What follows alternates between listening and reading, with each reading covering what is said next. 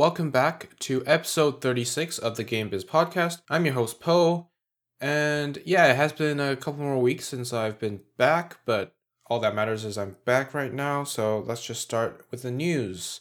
So, first news item FIFA ending exclusive partnership with EA Sports. FIFA is now planning on ending its long standing exclusive partnership with Electronic Arts. In a statement issued by the organization, FIFA says that it is reassessing its approach to esports and the gaming industry, hoping to look beyond just EA Sports in order to broaden its horizons and give football fans more specialized experiences. Quote, Gaming and esports are the fastest growing media uh, verticals on the planet. With new and diverse types of games launching continuously, it is therefore of critical importance for FIFA and stakeholders to maximize all future opportunities for football and gaming fans. End quote. To this end, FIFA has been in talks with numerous companies within the gaming, tech, and mobile industry to create a landscape where more than just EA has all the rights to its licensing. Quote, FIFA is bullish and excited about the future in gaming and esports for football, and it is clear that this needs to be a space that is occupied by more than one party controlling all rights. Technology and mobile companies are now actively competing to be associated with FIFA its platform and global tournaments. Consequent, uh, cons- consequently, FIFA is engaging with various industry players, including developers, investors, and analysts, to build out a long term view of the gaming, esports, and interactive entertainment sector. End quote.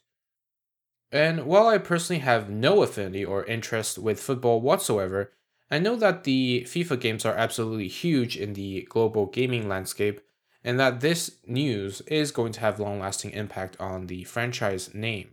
Of course, both companies, orgs, are now breaking up because, you know, they disagree with how money is being distributed.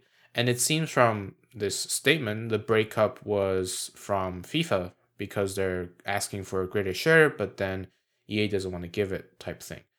Perhaps FIFA thinks that they have an upper hand in the way it's being played out, but uh, I I just like to say that uh, FIFA games have long been transformed by EA to be what it is now. It's EA's game and it's successful more likely than not being EA the fact that they have been developing and releasing games every year for it and not solely because it has that uh, FIFA branding on it. That said, I um you know FIFA do you know f- fans of FIFA do buy uh, FIFA games because it is FIFA. I just wonder about how much of that uh, franchise's audience is made out of, you know, FIFA branding fans versus you know purely the games fans, right?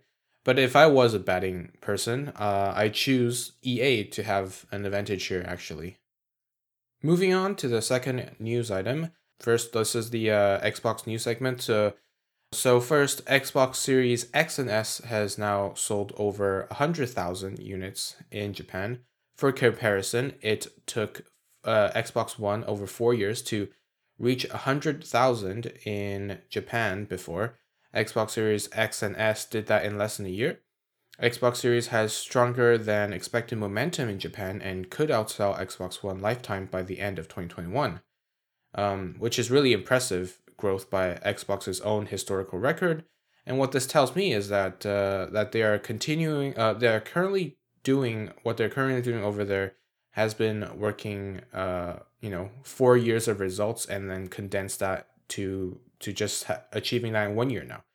Of course, I don't believe that because of this result, it tells me that oh, Xbox will surpass Nintendo or PlayStation's, um, you know, recognizability or, or prowess over in Japan whether whether or not it's this gen or next gen or even forever.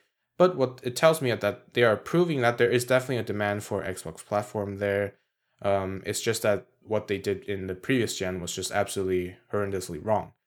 Uh, and continuing on, now I do have a bit of a bad news to report, and it's the fact that yeah, um, Xbox Game Pass growth is slowing already as Microsoft reports that it has missed its target. A financial filing spotted by Axios shows that for fiscal year 2021, which is 12 months ended June 30th of 2021, Microsoft aimed to grow Game Pass subscriber base by 47.79%, but the growth achieved was actually 37.48%. By comparison, in fiscal year 2020, when the Game Pass growth metric seemed to have been first induced, introduced, the target was set at 71%, and Microsoft actually grew that number of subscribers by 85.75%. Also, the last time um, we had the actual numbers uh, for, subs- I mean, actual subscriber numbers was in January of 2021 when it revealed that there was 18 million Xbox Game Pass subscribers. Now we do know that it's over 20 uh, million, but we don't know how much exactly. Um, we should keep in mind that uh, last year was when uh, the pandemic hit, so it wouldn't be ridiculous to believe that uh, they overperformed their estimates there. But still, 10% less than their estimated target is not the best to see.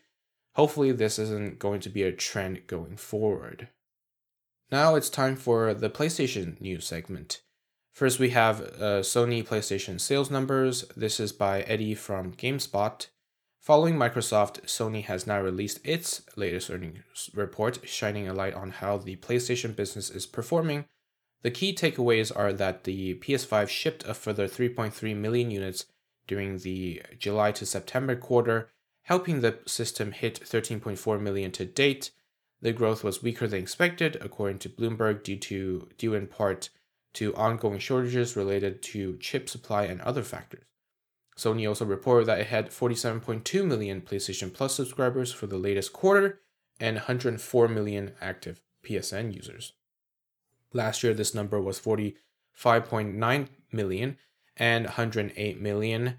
Um, the year prior, it was actually 36.9 million and 96 million, which means it hasn't returned to the peak of the pandemic, but still strong versus you know prior to the pandemic.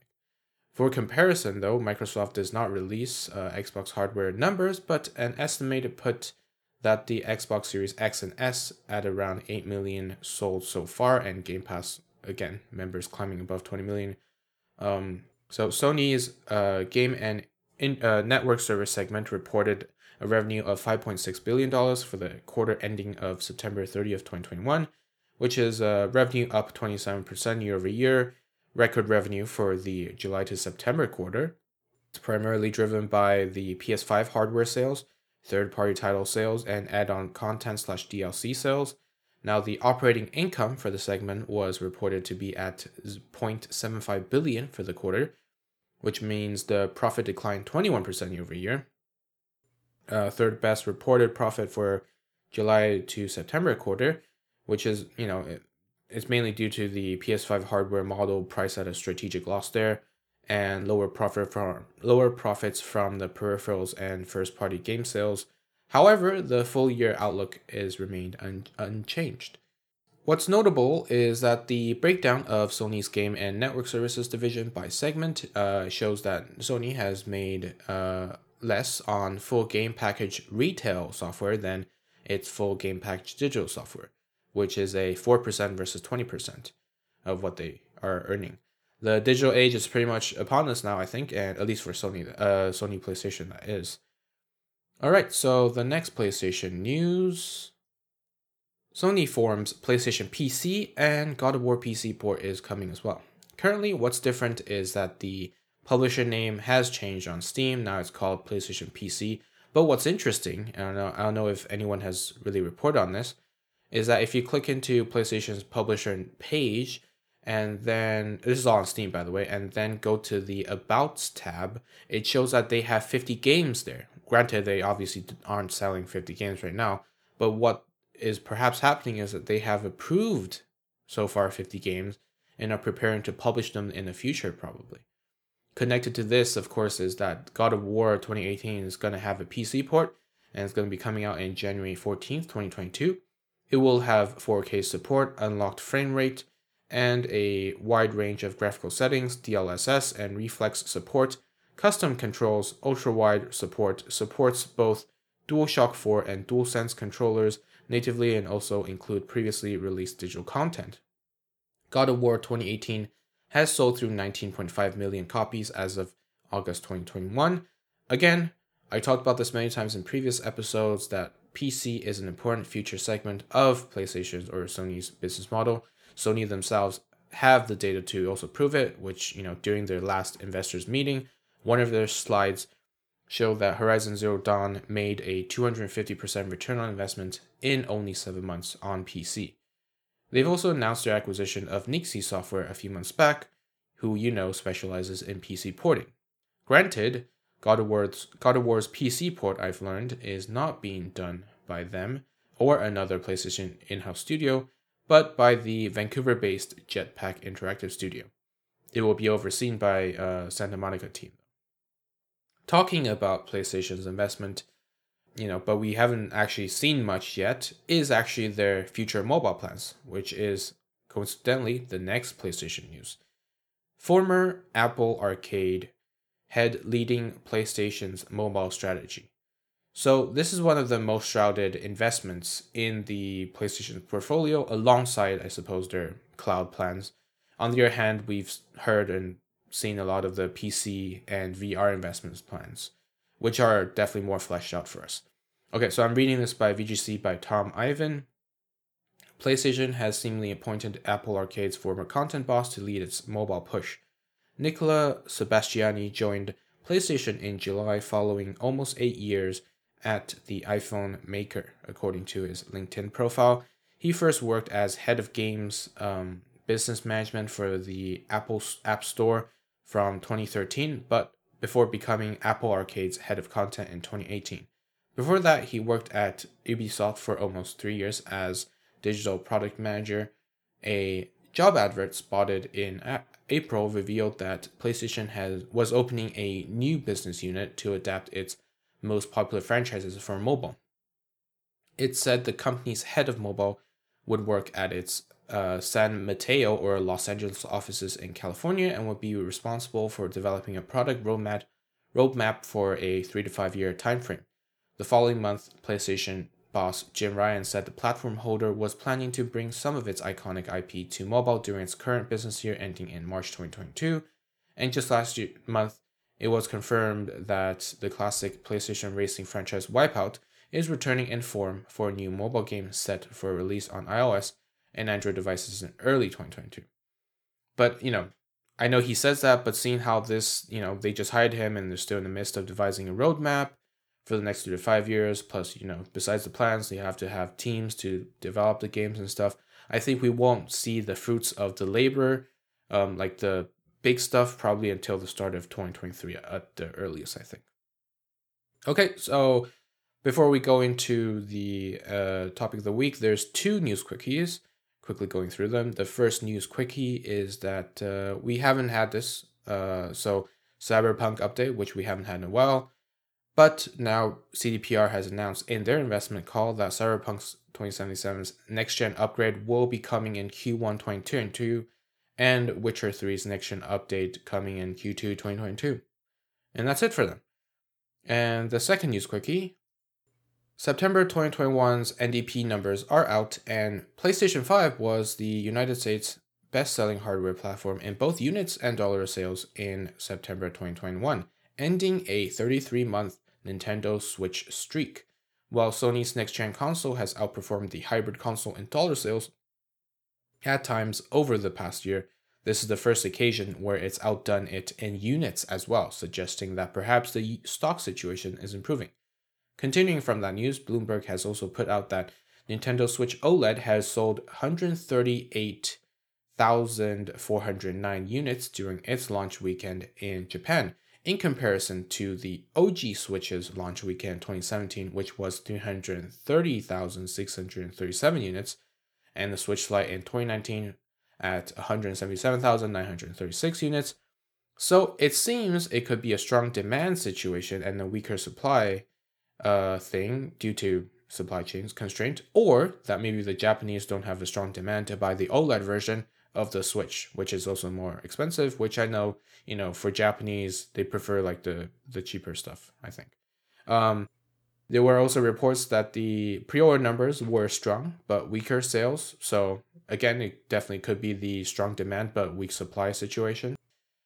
All right, and that is it for all the news quickies this week. We'll take a very quick break before getting into the topic of the week. Okay, so to be frank, I really didn't think I'll be talking about this week's topic. I meant it in the title of this week's podcast episode. Um, so I first stumbled upon blockchain gaming all the way back in episode eight of the podcast when I was talking about block uh Bitcoin mining, since that was being gamified. So I thought it would be cool to talk about that. Um, when I read about blockchain gaming, I was thinking, there's no way that uh, you know, that anyone uh, would uh, be taking on this. You know, it, that it will be anything more than a niche, or perhaps it will be even less than that. But I guess I was wrong because in the past couple of weeks, um, this topic was being brought up, and by Valve, no less, the leading PC digital gaming store company, and in response, also Epic Games, which they also just had to barge in their way into the conversation as well. First, perhaps I'll give you a, a quick refresh of what blockchain technology is and then uh, what blockchain gaming is about. So, a quote blockchain is essentially a system recording information. Think of it as a public digital ledger filled with transactions and done and verified by computers around the world solving complex math problems. This ledger of transaction is also duplicated and distributed across the entire network of computing systems on this blockchain. Now, each block in the chain contains a number of transactions and every time a new transaction occurs on the blockchain, a record of that transaction is added to every participant's ledger. Basically, it's the base technological layer of all cryptocurrencies. So then what is blockchain gaming? Well, it's basically, you know, basically it's games that use blockchain technology. The way that it is being used currently is by letting players verify that their items are indeed real and letting them capable of you know selling or trading them to anyone anywhere and if you think that what i just said you might be thinking. Am i talking about something digital inside a game with value or a price tag? Because that you know sounds eerily similar to nfts then you are correct. Now i don't want to get into nfts too much here. Um, since i know people who stand on both sides of the totem pole they either really love it or they really hate it. And I'll just say that I'm not going to be spending my, you know, fiat money on a JPEG despite knowing that my fiat is depreciating. However, you know, I couldn't care less if someone else is doing it. You know, it's a free market. If you want to spend money on the digital art that I can right click and save, um, which very might very much might also go to zero or go to hundreds of thousands of dollars for no reason then by all means go ahead. Currently, the NFT market is basically a casino, and if you're gambling money, um, then you you know just go to the NFT market. I suppose that's uh, all there is for me. So blockchain gaming is basically the way to make whatever your digital asset you would normally have in let's say a traditional adventure RPG, where you acquire EXP, um, in-game currency, weapons, skins, and characters, etc., into something you would actually own for yourself. And not just something that developers have control over it. Um, so because once they, you know, make the asset, whatever it may be, it's out there in the market, then the market will give a value which the players will determine and be used or traded around. Now, what types of games that may be, to be honest, I don't care enough to, you know, like try to research whatever is being developed right now, um, which I think there's like a couple dozen known. Um, so the reason for this week's topic is because Valve, really. Um, they have come out and said that they are banning blockchain games and NFT based games on Steam. Now the reason wasn't explicitly said on their, you know, quote, what you shouldn't publish on Steam list. But uh, a developer working on an NFT based game said on Twitter that the ban was triggered because these games contain game items that could have real world value, and the company has a policy that their platform won't contain items with real world value. It kind of makes sense since uh, they have such a strong grip on their in house market and trading platform. Now, Brendan Sinclair from GamesIndustry.biz wrote an opinion piece on this that I thought was really interesting, and you know I would like to share some of these points with you guys. So the idea of virtual items having quote real world value have been a contentious issue for years now. the US government started looking into taxation on these exchange of virtual goods in games like Second Life and World of Warcraft some 15 years ago. The German tax court recently ruled that renting virtual buildings with virtual currency was subject to actual tax. Basically, there's been many cases in the past and present where the games industry has been fighting regulatory bodies across the world that virtual items have no real world value. This is, of course, the gaming industry's way of fighting taxation and increased regulatory scrutiny. So, when you mix in NFT based games, you pretty much lose on that argument instantly because the general conceit of NFTs is that to, you know, be able to assign real world value on these digital goods, right? And then own them. So, I would say that uh, what Valve is doing here is actually a very logical one. And it's not really, you know, about the controversial nature of NFTs right now It's not really about wanting to ban blockchain gaming because they don't like the technology or they don't believe in it. It's actually really about because there's just too many unknowns, little clarity, and you know many regulatory traps in the future for this technology itself. Let alone of having you know gaming be revolved around the technology. It's simply you know just a cost benefit analysis, I think. And Valve's conclusion is that they couldn't be bothered trying to let some NFT games come through with restrictions. They're just going to ban them all. Which couldn't be said the same from Epic Games, whose CEO Tim Sweeney just had to come out to differentiate themselves with Steam Store. The hustle is real, and I respect that though. So, Epic said that they are open to games that support cryptocurrency or blockchain based assets on its game store. They, however, added a but, which is that there will be some limitations, but they're willing to make it work. Epic says that the games would have to comply with financial laws, make it clear how the blockchain is used, and have appropriate age ratings. It also says that developers won't be able to use Epic's payment service to accept crypto. They would have to use their own payment systems instead.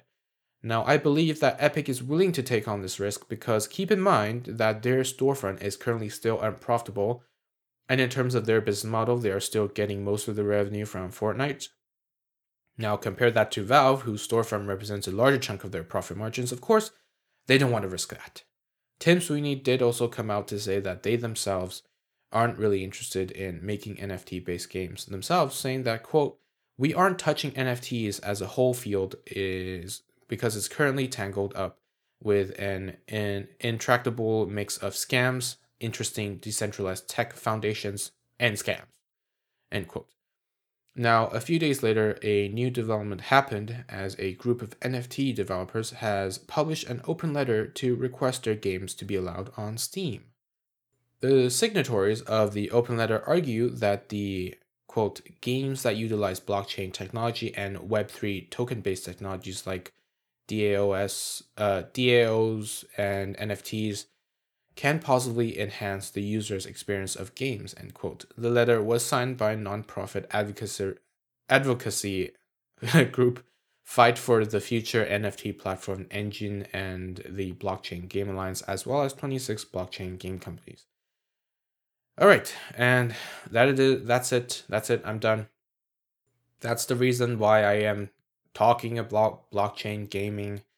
And with that said, I'll end it here today, guys. Thank you all for listening. If you wish to follow me, you can find me at, at GameBizPod on Twitter. Tune in next week for another, or, you know, maybe the week after that. Maybe some, just whenever. And then I'll see you later. Uh, bye.